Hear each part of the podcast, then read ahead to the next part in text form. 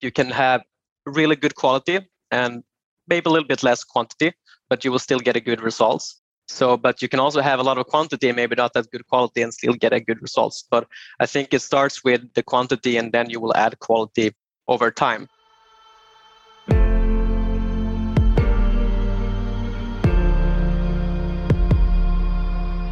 This is Rev Ops Demystified, the number one most downloaded podcast in revenue operations.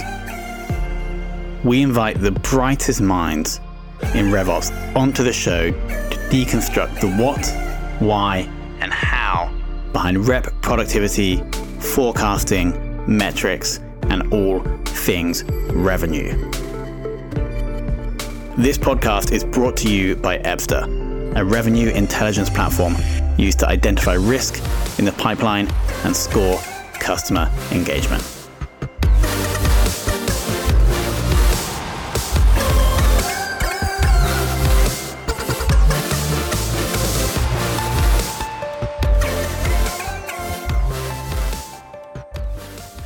Hello and welcome to another very special episode of the Sales Ops Demystified podcast. Today we're joined by Adam Venhoff, who is a sales operations manager at Get Accept. Adam, welcome to the show.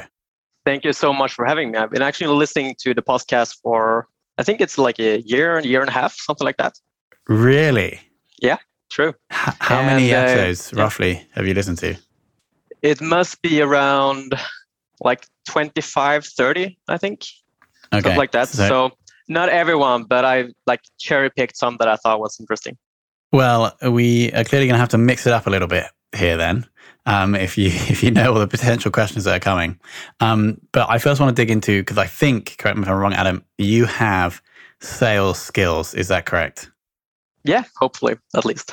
and then you've had roles where you've been responsible for selling stuff. Yeah, exactly. Start as an account executive. Cool. Um, why did you move to sales ops? I would say I can give a little bit of background. So I joined GetAccept in 2016 as employee number six and start off as, as an AE uh, selling the GetAccept platform. And after a while, when we started to expand, I um, got the possibility to uh, be team leader for one of our sales teams in Sweden. And that's where I started to implement a lot of processes and structure, both in my own sales process, but also in the team. And then we, when we got the Series A round from DN Capital, that's when we really started to like push the, the pedal to the metal. And we needed someone to kind of create, take ownership and create a structure for the full sales team. So, um, and I thought that was super exciting and a role that I think still enjoy today. So, um, yeah, that's a little bit about the background. Makes total sense because now I'm seeing on LinkedIn you guys are 176 employees. So it's been 170 people roughly join after you. It must have been quite a journey, and we'll, I do want to dig into that. Um, but before, right now, how many sales reps are you responsible for? So we have a team of uh, SDRs, AEs, CSMs, uh, also an enterprise team, and then an engagement team as well that is responsible for usage in the product. But we have approximately 55, 60 reps split out, out on the different roles. And how many people in the sales ops team? Uh, right now, it's only me. Uh, we have one uh, intern as well, and then we are hiring a um, sales enablement person as well um, that will take some of the tasks and responsibilities that I, I have had actually, and, uh, and work even more with that. And are the CSMs also under your remit? Yeah, exactly. So it's it's more of a go-to-market approach, I would say, but to some extent, the CSMs are still a part of the sales ops uh, roof, so to speak. But mainly a bit bit more focus on the go-to-market, so SDRs and AEs. And what's your biggest challenge right now? Um, book more deals, I would say. That's uh, that's the classic one. How can you build pipe in an efficient and structured and scalable way? So mm-hmm. that's what we're uh, focusing a lot on right now. Has anything worked well recently for that? Like maybe a new way of training the SDRs or a new way of finding leads that could that like suitable for the product? I think three parts. The first part is that a lot of the SDR process has been under my roof as well, but we hire an SDR manager that is more responsible for that. So we have a very close collaboration. I think the second part is that we have good enough data so we can actually filter in the CRM and be quite efficient in filtering, for example, segment or number of sales reps, because that's crucial for us when prospecting. Um, but also, as a last step, now we're actually in the first phase of implementing kind of a central leads machine that will distribute leads to it to the entire go-to-market team. So um, that is actually a super exciting project that we just started. That's looking forward to uh, get some feedback and see the results on. Let's talk more about the central leads machine. And so, what I'm hearing is that any, I guess any inbound leads or maybe any outbound leads that we know are qualified are, are being put into this thing, which is then spitting them out to the right person. Exactly. So you can split it up in two. So we have the inbound machine, uh, and there we have built since uh, a while ago. We have built um, kind of an automated workflow based on, on the country and MQL type and, and everything like that. So that is then spitting out the leads and the tasks in our CRM, which is HubSpot, to the right people at the right time. And we can also attribute a lot of data and kind of see um, the different metrics through the funnel as well. The second step that we're now looking into is how can we do that um, from a central perspective with the sales ops coordinator that will use a lot of the data that we have in the CRM, improve that over time. And then in the long run, I think being able to, it will be a mix of manual and automated process, but being able to push leads to the different reps using the CRM data and also using the different prospecting tools that we have. Awesome. And you have any other strategies planned to help build more pipeline, or are these going to be top secret? Uh, I think that that's top secret. And then, as I always say, it's activity is the key. Like if you ha- don't have any activity, you won't book any meetings. Um, so I think, yes, you can automate a lot of things, but you need to have kind of the activity baseline because if you don't have that, then and I, I don't think uh, it will be successful. And so this is specifically for the SDR team, right? Mainly SDR team, but also the AE team, who has a lot of different things on their plate. There are booking meetings, they're running demos, they're negotiating, they book next steps. So how can we uh, save time from them and also make sure that they focus on the right type of companies, meaning our ICP? Got it. So there's two different challenges here I'm seeing. I, would like to probably focus on the first one, which is getting the SDRs to do more activity. Do you have any tips to share on how you've been able to do that? I think that that, that is always a, a tricky part in how you can increase activity. Um, what I like to do is create some kind of gamification. So we have been using a gamification tool that once we actually were in the in the office, not not anymore, but where you can showcase, for example, number of calls, number of booked meetings, but also creating that gamification when something happens. And you can do that not only using a specific tool, but you can push and automate that to, for example, Slack. So when someone books a meeting, then they will be showcased in a specific Slack channel, and everyone will just share them on, and, and that will create engagement, and engagement will then create activity, in my opinion.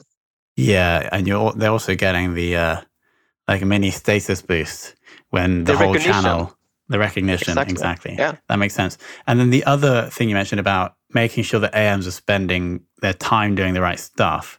Can you share something you guys have done that have that maybe like automated part of the process that wasn't important, or even just told them to stop doing something because it's not important? But how have you been able to ensure that AMs are doing the right stuff? I think it, it always starts with a very structured onboarding plan and setting the right expectations from the beginning. So we have a two week onboarding program for the entire company and especially the, the sales team where we go through each and every part of the sales process. Could be how to prospect, how to um, do cold calls, how to conduct demos, how to negotiate, etc. So I think it's super important to set the right kind of expectations in the beginning. Um, and then, I mean, uh, there's a lot of things that that you can do. Yeah, but what you're saying essentially is the most impactful thing you can do is ensuring that they understand what's expected of them when they join, but also you give them the skills to do that in the onboarding. Exactly. Awesome. All right, Alex, can we bring you in to dig a little bit deeper? Absolutely. Thanks, Tom. And thanks, Adam. Um, some really interesting pieces there that yeah, I'm also keen to, to sort of dig into a bit more. Let's start with the, the gamification piece. So, ha- have you sort of seen any success from, or you know, any noticeable impact from those sort of the Slack messages, and when you were in the office from the sort of those presumably like responsive leaderboards and kind of encouraging to drive activity? What was your observations from that? I, I think you can do a lot of different things to to encourage the right type of behavior. So one one example that I have is one of our um, we can see big correla- correlation depending on on kind of the, the ICP company that we book uh, and create an opportunity on, and also the ARR and ACV going forward. So we know that we should focus on booking bigger companies and booking companies that we can kind of land, expand, and then explode with customer success going forward. So then we thought like, okay, but then we should maybe only push the the book deals in that kind of channel um, for the ICP companies. And that actually created the right behavior in terms of then booking the outbound deals and focusing on the right type of companies and then having the right, uh, creating the right type of, of behavior. Thanks. That's, that's super helpful. So using it selectively to reinforce, yeah, what, what, where you want people to focus. Yeah, and I think you can play around with that long term as well, depending on what kind of focus you need at, at the moment. Um, maybe you just want to create um, engagement in terms of activity and you want to let everything through, or do you just want to select certain parts, maybe a specific segment or a specific vertical? So I think gamification can be used in so many different ways, mm. but it creates um, engagement and um, recognition. Yeah, no, great. And yeah, I've been following a number of people on, on sort of Twitter in the sort of the the educational tech space who are really pushing the boundaries. I think of some of the things on gamification and going beyond just having kind of rewards and actually trying to structure everything to make it more like a, a game. So so the enjoyment of doing the task and there's definitely I think a load there's a there's a huge area of really you know understanding that for, for business and and, and mm. even going beyond just the recognition stage and really making the whole thing feel like a, an enjoyable kind of push and but that's that's really helpful and I really like the idea of rather than just add it as a layer on top of everything so it always happens really make it specific so yeah that yeah. that that comes for for exactly what you're trying to achieve yeah and, and just as you said like how can you incorporate that in in the daily work and we have been playing around with a lot of different gamification methods. Uh, some could actually be rewards related. It could be um, could be that you get a specific amount of money. Could be that you get a, um, a night at a spa. Um, but I think what really matters long term is, is to create that daily structure and the daily engagement. Um, otherwise, it can be a lot of ups and downs, and we have actually seen that as well. Like maybe you have some kind of um, challenge and then you get a lot of activity and then once you stop with that then it's just going down so how can you create that stable level i think that's challenging for all sales reps uh, and, and sales leaders out there no indeed and, and i think this ties on to the next point i really wanted to spend the rest of our time on which was you, you saying you know activity is the key um, really drilling in down into that. So, do you find are you tracking certain particular activities like a discovery call booked or a demo, or are you just trying to say I want you on the phones as much as possible? What what sort of level, or are you working to multiple levels there? I think it depends on what stage you are in your sales career and and also in the company as as a whole. Uh, I think in, in the beginning, you just need to have a lot of activity because activity will then over time create quality. And quantity and quality is the things that will matter in the long run uh, in, in sales. Like you can have really good quality and maybe a little bit less quantity but you will still still get a good results so but you can also have a lot of quantity maybe not that good quality and still get a good results. But i think it starts with the quantity and then you will add quality uh, over time. So we we are tracking each metric for each rep along the way. And each rep has also done their own kind of homework or research to, to try to understand how many calls or how many emails they need per person in order to get to that uh, could be number of opportunities that, that, that you need to book or the ARR that you need to close. So we're carefully tracking everything along the way so each and everyone understands what activity they need in order to get the end results. Uh, and I think as well that creates a lot of um, ownership for the reps as well. Indeed, and so from what you're saying, is it, is it sort of is it rep specific? So you know, reps who work slightly different ways, they may see, well, actually, I need four calls on average and 10 emails. Another one say, well, actually, I need eight calls and, and, three emails because they're they're working differently. Is it that sort of idea? And you uh, you sort of tracking people to their own benchmark, or have you got sort of standard across the team kind of goals? We we have standards, but we try to to create their own kind of benchmark depending on where they are in in their career and mm-hmm. um, that if they do the, the homework and, and assignment themselves that will create a lot of ownership and then ownership will create this engagement and an activity that we talked about and if you know that by heart then you can really structure and plan your day depending on what you need to do and maybe what type of companies and what type of activities that you need to do to to get to that end end results and and um, over overperform your targets yeah, no, brilliant. And I think that structuring your day thing is a really important piece for, for all, all lines of work, but yeah, particularly again for for salesmen, you're right. You know, there's just a certain volume that needs to be accomplished to get anywhere. And if, if every day feels the same and there's not, you know, no no structure and nothing to kind of help you measure micro progress, then then it's going to be very tricky. So uh, I think that's really helpful. Um, I just I'm very interested because one of the big things. So I, I work um, on our, our team on using sort of professional services and, really helping support the, the reporting that we can do. And a big thing that we do is sort of move to beyond activity to look at engagement, sort of reciprocal engagement from from us to you know third parties, whether it's prospects or customers, so that that we can sort of merge that quality and quantity together to really drive and, and drive towards towards that and it supports multiple ways of working and as you said supporting people through through a, a journey of maturing and seeing that the activity is generating quality. And i've just been looking to really supplement that with how how to some best practices around just driving activity. And one of the, the key ones i've been been looking at is is the, the sense of you know particularly important activities. Like you know you know you know you're building out your your prediction for the for the year. You, you can back calculate from your revenue goals to this is how many you know demos I need to have booked. So getting the opportunities, how many discovery calls I need to get my demos, and and by by plugging back in and working out for us the level of engagement, or as you said, the level of activity to get there, then you can start to work out well how many reps do I need slash how much do I need them to do a day, and that's yeah been been playing around with that. So really interesting to get some of your insights on on on that area particularly.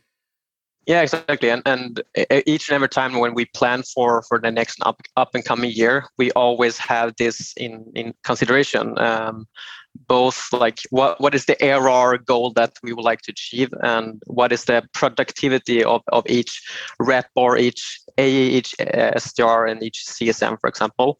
And then you can really backtrack that to to understand how many reps that you need to have in each specific team. And what's quite interesting as well is that the quality and quantity can also vary depending on on on the local market. And that's something that we and, and i have learned as well uh, along the way that the markets may vary uh, quite a lot as well. For example if you're selling in sweden versus uk that's a lot of difference. And we have learned a lot uh, along the way as well.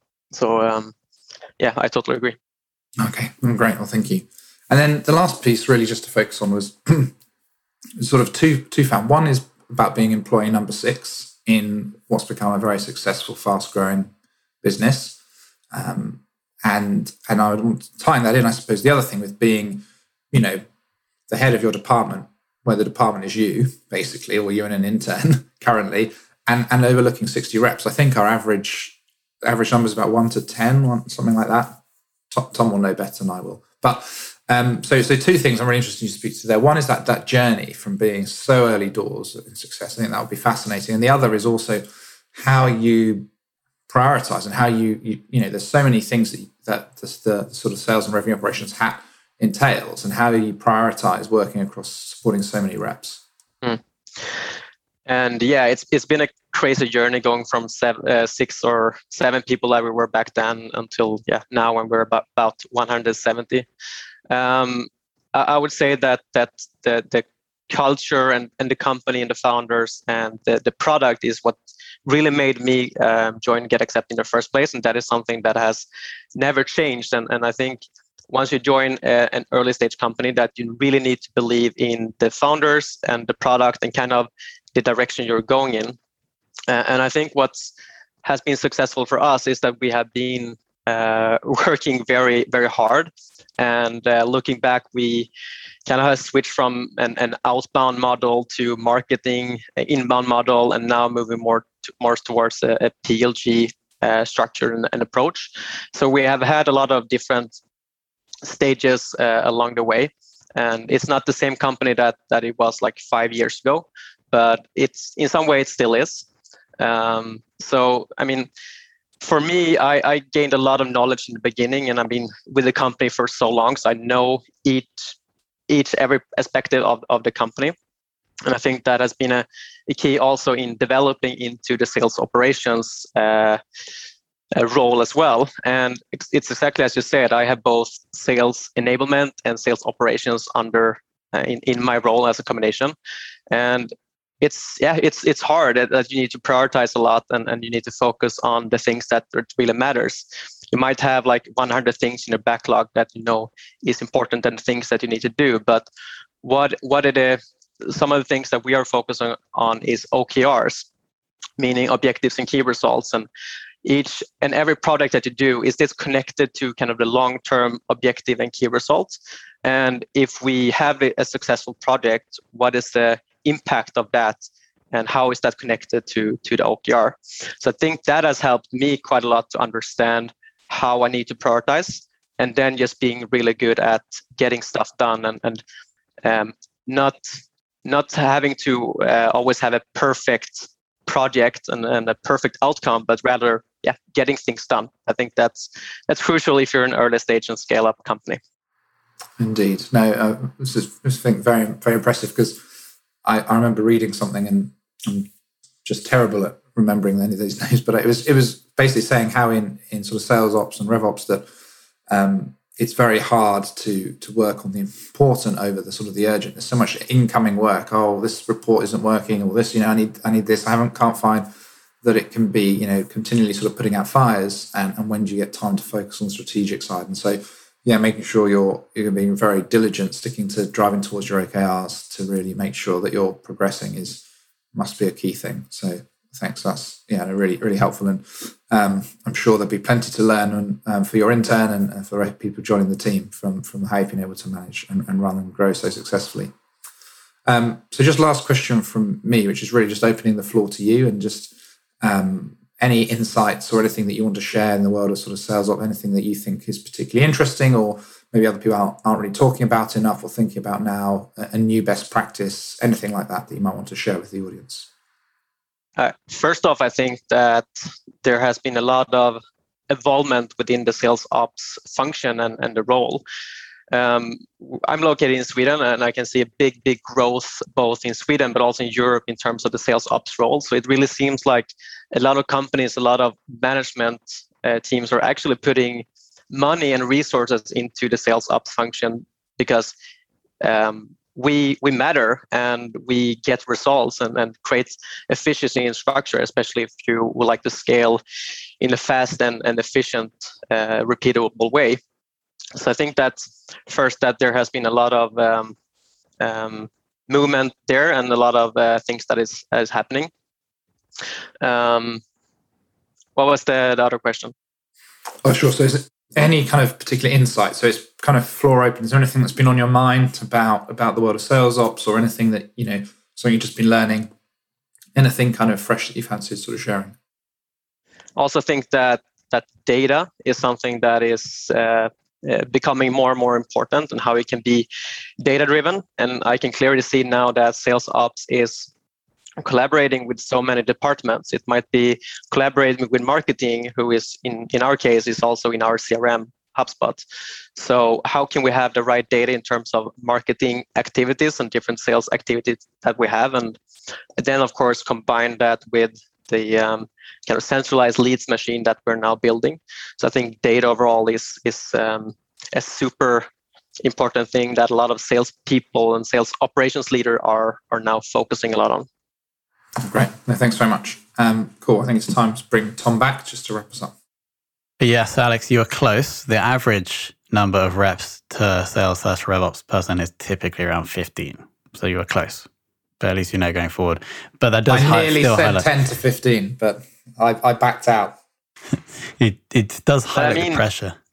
Compared to uh, just half a year ago, we're now almost 3x the number of sales up. So uh, we're getting there closely. Yeah, it uh, seems like we're due a hire in the GetAccept sales team. If you need any, any like referrals for the business case for the new hire, then you can send them to me and Alex. Not that we would be helpful. Anyway, final and most important question. You probably heard this one before. Um, Adam, it's the not the the one person in the world of sales ops that you'd love to take for lunch. I mean, you have interviewed 200 sales ops leaders. You have probably gathered a lot of good insights and information that you can share. So I would probably take you guys out for lunch. thank you.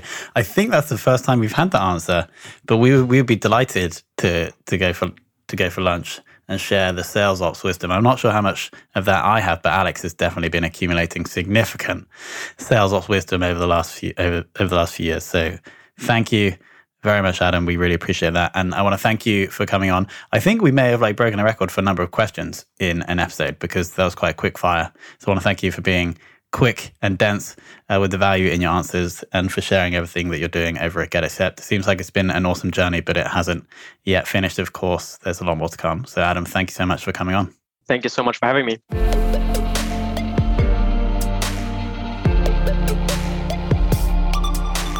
Thank you for listening to this episode of RevOps Demystified. If you're listening on a podcast listening application, please follow, rate, review the show. And if you have any questions about the show, can recommend a guest, or just want to learn more about RevOps or Ebsta, hit us up at podcast at ebsta.com.